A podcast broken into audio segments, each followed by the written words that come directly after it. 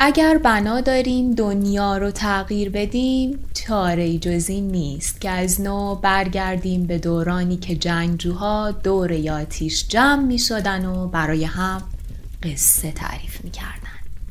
به قصه ها خوش اومدیم.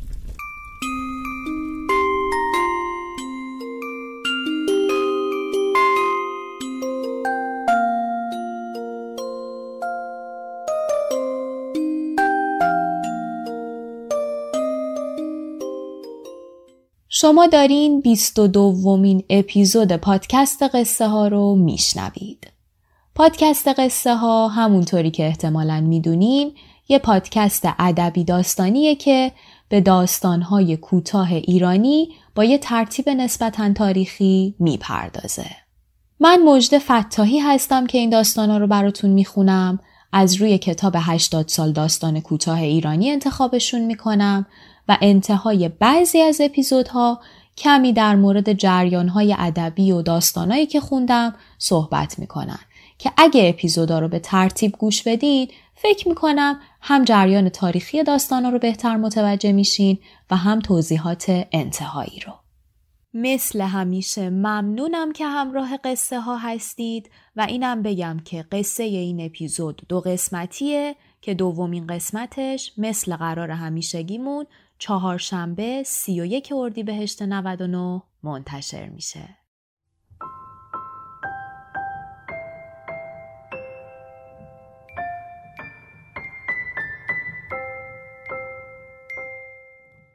اپیزود 22 به تاریخ 28 اردیبهشت 1399 قصه شهر کوچک ما بخش اول احمد محمود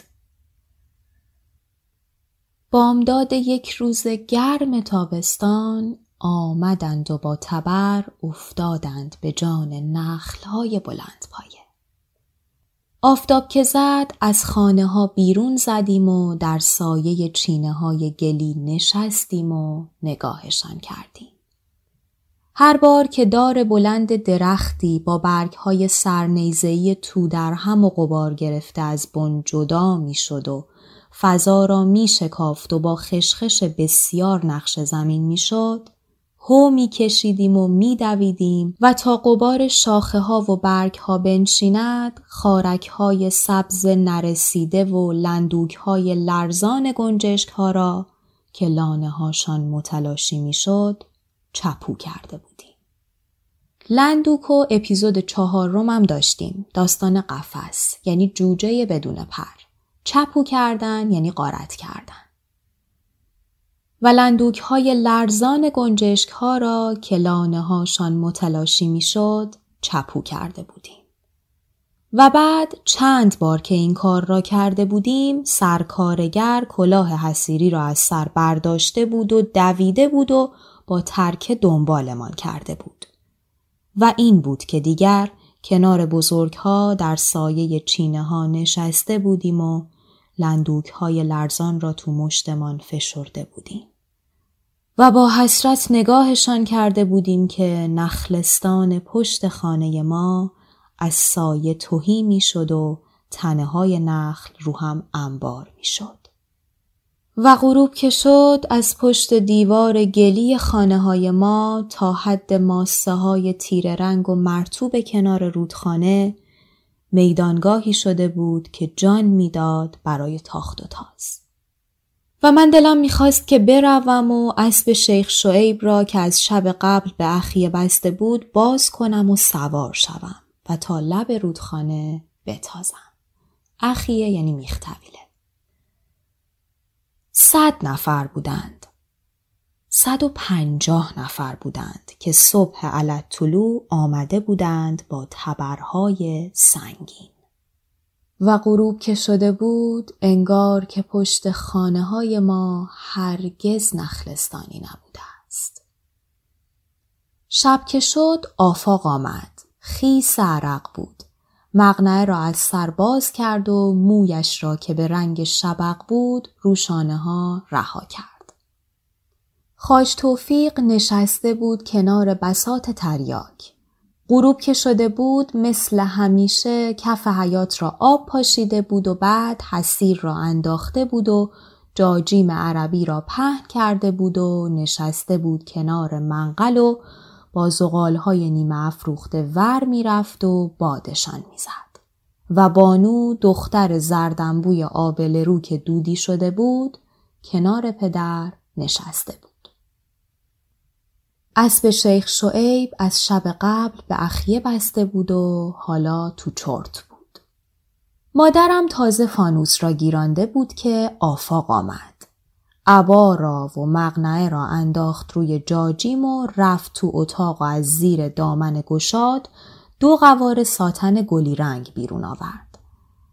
زن سرگرد پیغام داده بود که دو قوار ساتن گلی رنگ می‌خواهد و آفتاب که زرد شده بود آفاق راه افتاده بود و رفته بود و حالا با پارچه ها آمده بود و خاج توفیق منتظر بود. آفاق از اتاق نیمه تاریک آمد بیرون و لامپا را همراه آورد. لامپا چراغیه که فتیله اون با نفت یا روغن میسوزه. آفاق از اتاق نیمه تاریک آمد بیرون و لامپا را همراه آورد و گیراندش. و گذاشتش کنار جاجیم و کوزه را برداشت و یک نفس سر کشید. و بعد نفس یاری نمی کرد که گفت خدا زلیلشون کنه. و نشست و با سراستین وال چرک مرده عرق را از پیشانی گرفت و پرسید بچه ها نیمدن؟ و خوش توفیق منتظر بچه ها بود. وقتی که آمدند انگشتان یدالله را سیمان برده بود و دستهای فتالله تا مرفق از شوره گچ سفیدی می‌زد. مرفق یعنی آرنج و دستهای فتالله تا مرفق از شوره گچ سفیدی می‌زد. و من کنار مادرم نشسته بودم و رنگینک میخوردم که خاج توفیق صدام کرد و گفت که بروم و از شوبه برایش تریاک بخرم. از خانه که زدم بیرون آن طرف رودخانه پیدا بود که از نخلهای انبوه سیاهی می‌زد و نور ماه تو رودخانه شکسته بود. و تو میدانگاهی کنار خانه های ما به جا تنه های نخل کوت شده بود که روز بعد هجده چرخها همراه عمله ها آمدند و بارشان کردند. کوت شدن یعنی انبوه شدن انباشته شدن و تو میدانگاهی کنار خانه های ما به جا تنه های نخل کوت شده بود که روز بعد هجده چرخ ها همراه عمله ها آمدند و بارشان کردند. و بعد یک هفته طول کشید تا میدانگاهی را شن و ماسه ریختند و نفت پاشیدند. نفت تازه زیر آفتاب داغ برق می‌زد و بخار همه جا را بوی نفت گرفته بود و زن سرگرد مسترش را فرستاده بود و قواره های ساتن گلی رنگ را گرفته بود. مستر یعنی گماشته. و زن سرگرد مسترش را فرستاده بود و قواره های ساتن گلی رنگ را گرفته بود. صبح که می‌شد آفاق از خانه می‌زد بیرون و گاهی ظهر می آمد و گاهی نمی آمد. و ها خاش توفیق به انتظار یدالله و فتالله بود که از سر کار بیایند و مرا بفرستد شعبه.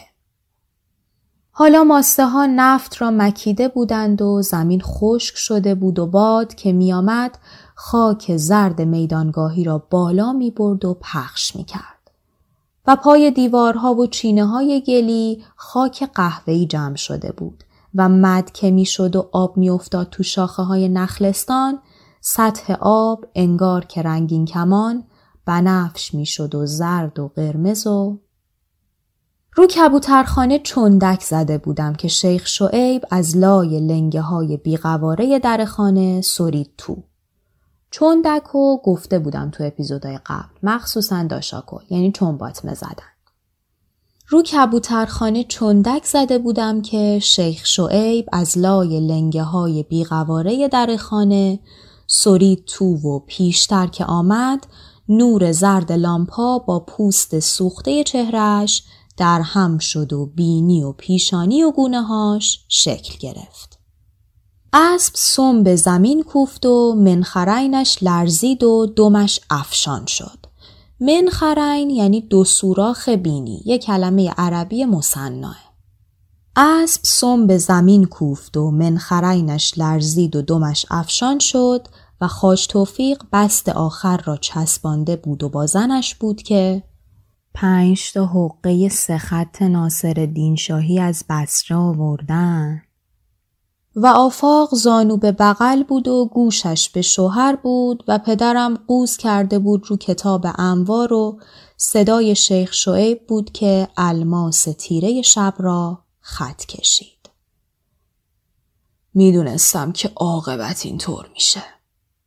و حالا شده بود و دیگر عطر گس نخلستان با بوی شرجی قاطی نبود و سایه دکل فولادی بلندی که در متن آبی آسمان نشسته بود رو چینه گلی خانه ما می شکست و می افتاد تو حیات دنگال.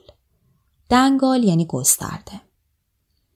میافتاد تو حیات دنگال و تا لب گودال خانه که مخمل قسیلی علفهای خودرو رنگش زده بود سر می‌خورد.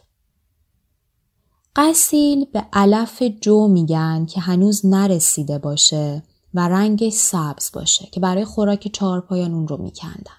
اینجا مخمل قسیلی به رنگ سبز خوشرنگ این علف اشاره و تا لب گودال خانه که مخمل قسیلی علفهای خودرو رنگش زده بود سر می‌خورد.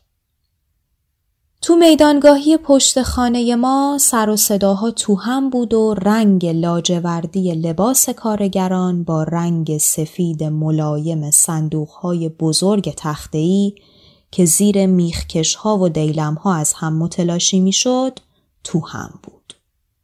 و بالا که نگاه می کردی رشته های مفتولی سیم بود که نگاه را می کشید و به چشمت اشک می نشاند. انگار که میل سرد سرمه به چشمت نشسته باشد.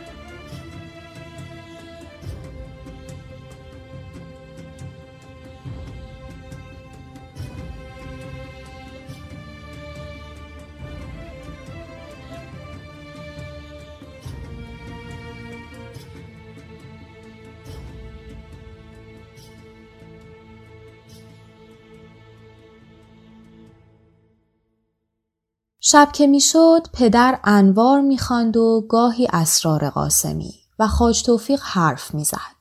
از خزعل و عبدالحمید و غلامانشان و سیاهان خیزران به دست. خیزران همون نی هندی یا بامبوه. و شب که می‌شد ما تو کوچه تورنابازی می کردیم. تورنابازی اینجوری بوده که یه شالی که به کمر میبستن یا کلا هر چیزی که شبیه شال بوده رو دلاش می‌کردن و با این شال دلا شده همدیگر رو می‌زدن. یه بازی واسه بچه ها بوده. و شب که می‌شد ما تو کوچه تورنابازی می کردیم و تو نخلستان می دویدیم و از رو شاخه های کم ارز آب می پریدیم و می راندیم تا لب رودخانه. و تو بریدگی های کنار رودخانه می نشستیم و به صدای آب و صدای پای بچه ها که هم می کشیدند و می آمدند تا پیدامان کنند گوش می‌دادیم. و آن شب بود که تو پوسته نشسته بودم و گوشم را به زمین چسبانده بودم که ناگاه صدای پا شنیدم و صدای همهمه شنیدم. پوسته یعنی پناهگاه قایق. و آن شب بود که تو پوسته نشسته بودم و گوشم را به زمین چسبانده بودم که ناگاه صدای پا شنیدم و صدای هم همه شنیدم. صدا صدای پای بچه ها نبود و هم همه بچه ها نبود. حرف بود که آهسته و آرام تو تاریکی مرتوب سر می‌خورد و میآمد و من از میان همه حرفها صدای آفاق را شناختم. شب بود، تیره بود. هوهوی موجهای قلتان رودخانه بود و صدای باد که افتاده بود تو برگهای انبوه درختان خرما. از تو پوسته لغزیدم بیرون و کشیدم بالا و روی ماسه های مرتوب سر خوردم و آرنج هام را ستون کردم و چانم را تکیه دادم روی کف دستانم. نگاهم تاریکی شب را شکافت. در طول شاخه پهنی که از رودخانه جدا می شد جنبش سایه هایی بود. مد بود. آب آمده بود بالا و تشاله می توانست که از رودخانه بلغزد تو شاخه و براند تا عمق نخلها. تشاله یه نوع قایقه. بلند شدم و دویدم و صدای گوشتی پاهام رو ماسه ها خفه شد. سینم را چسباندم به پوست خشن ساقه درخت خرما و ساقه های دیگر که پیش رویم بود جا به جا رد نگاهم را می برید. حالا خوب می شنیدم و حالا آفاق را می دیدم که پیراهن وال سیاه تنش را قالب گرفته بود و راه که می رفت سرینش می لرزید و مویش رها شده بود رو دوشش. سورین یعنی نشیمنگاه. سورینش میلرزید و مویش رها شده بود رو دوشش و صدای شیخ شعیب بود که صد و بیست و دو قواره و نفس تو سینم حبس بود و پشت لبم داغ بود و بودم تا آفاق رفت و شیخ شعیب رفت و مردی که قامتش به دار بلند نخل میماند پرید تو تشاله و تشاله راند به طرف رودخانه.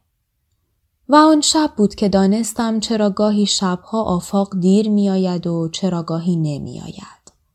و فهمیدم که چرا نور محمد مفتش با آن چشمهای نینیش و پوزه درازش که به پوزه توره میماند توره یعنی شغال و فهمیدم که چرا نور محمد مفتش با آن چشمهای نینیش و پوزه درازش که به پوزه توره میماند همیشه دوروبر خانه ما پلاس است و مثل گربه گرسنه بو می کشد. و فردا بود که مفتش ها ریختن تو خانه ما و همه جا را با سیخ های آهنی نکتیز سوراخ سوراخ کردند و چیزی نیافتند. آفاق شبانه خانه را خالی کرده بود و جنس ها را جابجا جا کرده بود. و این بود که آفاق را بردند و ظهر که رهایش کرده بودند آمده بود با لبهای خشک ترک خورده و تن غرق عرق و قرقر و نفرین و ناله.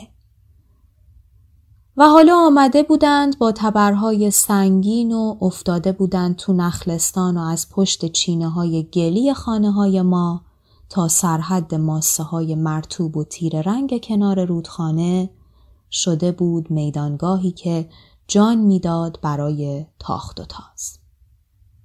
شاخه های آب را که مثل پنجه های دراز رودخانه دویده بودند تو گیسوی نخلستان پر کرده بودند و ظهر که می‌شد سایه دکل فولادی می شکست روی چینه خانه ما و میافتاد تو حیات و میران تا لب گودال خانه که آن روز مخمل قسیلی علفهاش زیر لگد مفتش ها پامال شده بود. خاج توفیق بست آخر را چسبانده بود و با زنش بود که پنج تا حقه سخت از بسره و آفاق تو خودش بود و نگاهش به مخمل گلهای آتش بود و گوشش به خاج توفیق بود و بانو تو چرت بود و یدالله با کونه دست پیاز را می شکست و آفاق بود که گفت خدا زلیلشون کنه دیگه پناهی نداری که نخلها را بریده بودند و شاخه ها را پر کرده بودند و تاریکی سنگین می‌شد و پوسته خاکستر گلهای مخملی آتش را خفه می کرد. با قررش جر سقیل ها و هجده چرخه ها از تو رخت خواب می پریدیم و تازه آفتاب زده بود که می رفتیم و سایه دیوار می نشستیم و نگاه می کردیم که کارگران آبی پوش با کاسکت های سفید آهنی که نور خورشید را باز میتافت تو تلبست ها وول میخوردند. تلبست همون چوب بستیه که تو کارگاه های ساختمونی میبندن و روش میرن کار می‌کنن. کارگران آبی پوش با کاسکت های سفید آهنی که نور خورشید را باز میتافت تو تلبست ها وول میخوردند. آفتاب که پهن می‌شد خونکای صبح را میمکید. حالا دیوار آجوری شکری رنگ رودخانه را از ما بریده بود و زخم زرد رنگ میدان نفتی پشت خانه های ما سر باز کرده بود و دویده بود تو کوچه ها و دو رشته لوله غیرندود مثل دو مار نر ماده از حاشیه انبوه نخلهای دوردست خزیده بود و آمده بود تو میدانگاهی.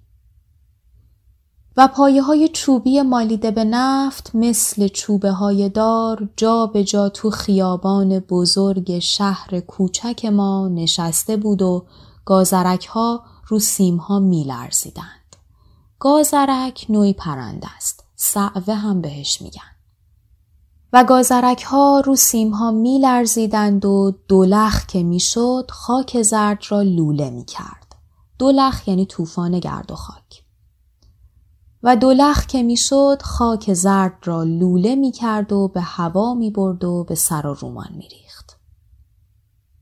و هنوز زیر بنای مخزن پنجمی را بتون نریخته بودند که پیشین یک روز پاییزی آمدند و به همه پیغام دادند که عصر همان روز تو قهوه خانه لب شط باشند. و شب که پدرم از قهوه خانه برگشت لب و لوچش آویزان بود و به خاج توفیق که ازش پرسید چه بود گفت میخوا خونه ها رو خراب کنن. میگن برای اداره بازم زمین می‌خوان. و من خیال کردم که میدانگاهی جو دارد و دهان نفتی خود را باز کرده است. جو دارد یعنی گرسنگی داره. و من خیال کردم که میدانگاهی جو دارد و دهان نفتی خود را باز کرده است که ریزه ریزه شهر را ببلد.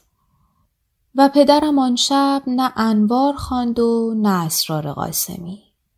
و مادرم از تو یخدان نیمتنه پشمی مرا بیرون کشیده بود و جلو لامپا نشسته بود و سوزن می‌زد که پاییز سر رسیده بود و باد موزی آزار می‌داد و مدام هوهوی نخلهای دوردست بود و قررش رودخانه که سیلابهای پاییزی گلالودش کرده بود. و دیواره شکری رنگ آجری و مخزنهای فیلی رنگ و دکلها و سیمهای خاردار و شیروانیهای اخرای رنگ آن را از ما بریده بود. آمده بودند و نوروز را برده بودند نظمیه. نوروز دسته جوغن را برداشته بود و افتاده بود به جانشان. جوغن یعنی هاون سنگی. نوروز دسته جوغن را برداشته بود و افتاده بود به جانشان که چرا آمدند و خانه های ما را اندازه می گیرند. نوروز را که بردند همه بهتشان زد. موسا سرمیدانی کارد را از پر کمرش بیرون کشید و انداخت تو صندوق خانه. بارها که با پدرم رفته بودم قهوه خانه لبشت از موسا شنیده بودم که هر کسی به خونه های ما چپ نگاه بکنه حوالش با این کارده و هر دفعه هم چشمهاش برق زده بود و مشته کارد را فشرده بود. و سبیلش را تاب داده بود و به پشتی تخت تکیه داده بود و لیموناد را از سر بطری سر کشیده بود. و حالا کارت افتاده بود تو صندوق خانه و سر سرمیدانی پایین بود و تو قهوه خانه آفتابی نمی‌شد. حالا تمام خیابانهای شهر کوچک ما رنگ نفت گرفته بود. هر جا که نگاه می کردی نقش آج لاستیک ماشین بود که روی خاک ورآمده آغشته به نفت خیابانها نشسته بود و صبح که می‌شد با صدای تکان دهنده فیدوس از خواب می پریدیم. فیدوس یعنی سوت کارخانه. و فیدوس دوم که فضا را از هم می درید کارگران آبی پوش با کاسکت های فلزی و قابلمه های غذا از تو خیابان‌ها میراندند به طرف اداره. و زیر نخل های تک افتاده جلوی قهوه خانه لب شده بود یک بازار حسابی و فضاش انباشته بود از بوی زخم ماهی زنده و بوی تند ماهی کباب شده به ادویه آلوده و عطر ملایم نان خانگی و بوی اسیدی ماست ترشیده و آبگوشت مانده و دل و قلوه گاو و سبزی پلاسیده. تو تمام شهر رشته های سیم برق دویده بود و به همه خانه ها برق داده بودند. ولی خاش توفیق هنوز کنار لامپا چندک می‌زد و مینشست به انتظار یدالله و فتالله که از سر کار بیایند و مرا بفرستد شعبه. هنوز تکلیف خانه های ما روشن نبود. آمده بودند و اندازه گرفته بودند و گفته بودند زمستون که شد باید خونه ها رو خالی کنی. و این بود که پدرم دل و دماغ نداشت و خاش توفیق بعد از کشیدن تریاک به جای گفتن خاطره های دور و درازش می‌رفت تو چرت و آفاق که پناهگاه نخلستان را از دست داده بود تو خانه نشسته بود. تا آن شب که شب بوی زمستان می‌داد. لطه های در شکست و بست خورده ما ناله کرد و لنگه هاش از هم باز شد و شیخ شعیب با اسبران تو خانه و بعد که آفاق چادر را دور کمرش سفت کرده و موی نرم شبق مانندش را جمع و جور کرد تو لچک همراه شیخ شعیب از خانه بیرون زد.